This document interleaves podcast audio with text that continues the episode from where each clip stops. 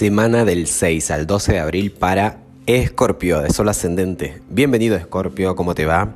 Bueno, te cuento un poco combinando la energía o la información que nos da de la energía, tanto el tarot como la astrología.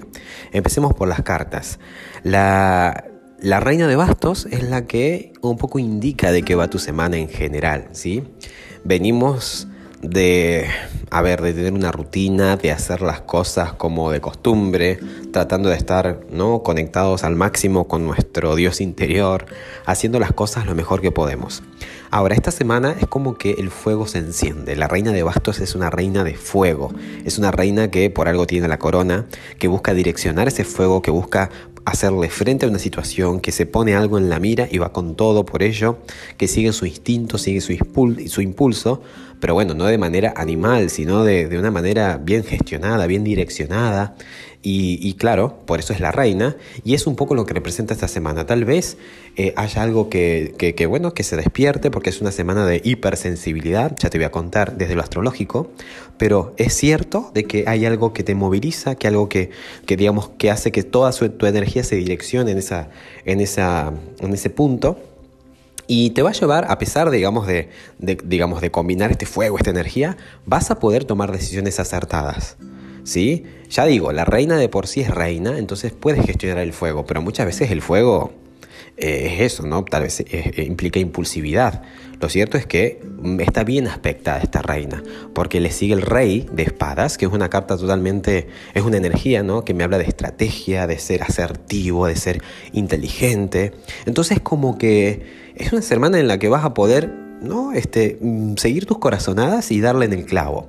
Es más, lo que te aconsejan las cartas es que te animes a iniciar ¿no? algo nuevo, que te, que te animes a invertir en algo nuevo, porque claramente vas a tener la oportunidad.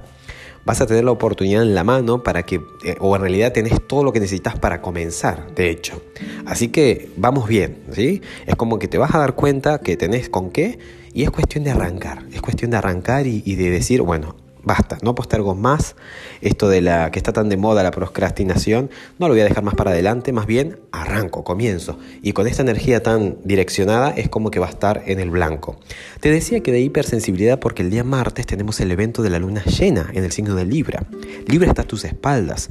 Puede que ocurra, ¿no? Que te des cuenta, porque la luna llena es un darse cuenta de algo, de alguna situación que que venías arrastrando, que venías cargando de mucho tiempo atrás, o incluso que venías pagando ahora, ¿no? Por consecuencias, ¿no? Como consecuencia de una decisión que habías tomado hace tiempo, pero que ahora te das cuenta. Ahora te das cuenta y tienes la posibilidad de enmendar, de, perdón, de remendarlo, de, resolverlo, de incluso tomar alguna, algún tipo de carta en el asunto que te permita, bueno, justamente darle fin o, o no, o tomar el control de la situación. La luna llena siempre implica esto algo llega a su final, algo culmina o algo se hace consciente que estaba totalmente subconsciente. Y con más razón al estar en Libra, que es un signo que está a tus espaldas, algo que no veías, que venías cargando. Entonces, bueno, puede ocurrir eso. Y eso tal vez sea lo que te propulse, lo que te impulse, lo que te... Esto que te decía, que estabas como conectado con tu Dios interior, que estabas como muy, ¿sí? En órbita, pues de que des ahí en el clavo y algo se te revele y bueno, te, sirva como disparador y tomas, tomes dirección en algo. Para tener más pistas, esta, este Libra, ¿no? Este, este, esta luna llena en Libra, responde a Venus. Venus está en Géminis, que es tu zona de, em, de inversión, es tu zona de entrega, es tu zona de muerte también, de muerte a una etapa de transformación. Entonces puede ocurrir que mm, algo a lo cual estabas poniendo mucho de tu energía, ¿no? Te traiga, te dé un feedback lo suficientemente revelador para que tomes eh, en cuenta cosas que tenías, que cargabas, ¿no? Ya vuelvo y lo repito, libre está a tus espaldas, luna llena ocurre ahí, o sea, me doy cuenta de algo que venía cargando. Pero ese algo, ¿de qué se trata? Bueno, la pista puede ser eh, algo a lo cual estabas invirtiendo mucha energía o que estabas no tratando de transformar. De por ese lado puede venir algún tipo de, de pistas. Otro dato no menor es que ese mismo día, el día de la luna llena, en el que por cierto hay mucha sensibilidad, tu regente Marte, tenés dos regentes, Marte y Plutón. Ambos dos tienen aspectos ese día. A ver, Marte ese día tiene cuadratura con eh, Urano en Tauro. en español sería así que mm, algo así como, eh, a ver, algo, ¿no? De adentro tuyo, algo que te moviliza interiormente, fíjate cómo todo tiene sentido, hace que, o te reta, ¿no? A que tomes algún tipo de decisión en, torno a tu relación, ¿sí? A tu persona especial o a las relaciones en general. Algo ocurre por dentro que, como que te moviliza, que, que hace que, no seas indiferente a eso y que actúes en, eh, en torno a tu, relación.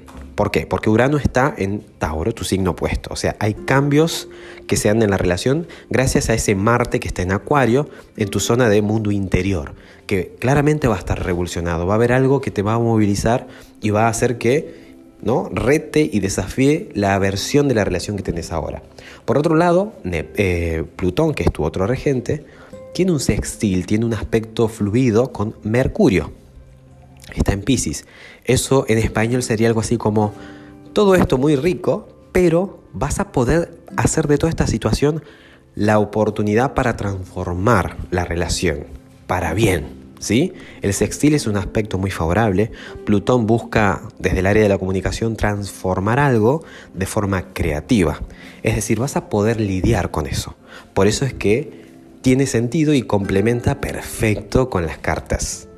Y como último evento como importante, eh, este Mercurio, que el día martes desde Pisces tiene esa comunicación con Plutón, pero conforme pasan los días se va de Pisces y el día sábado ingresa al signo de Aries, que cae en tu zona de rutina, trabajo, ¿sí? toma de decisiones del día a día.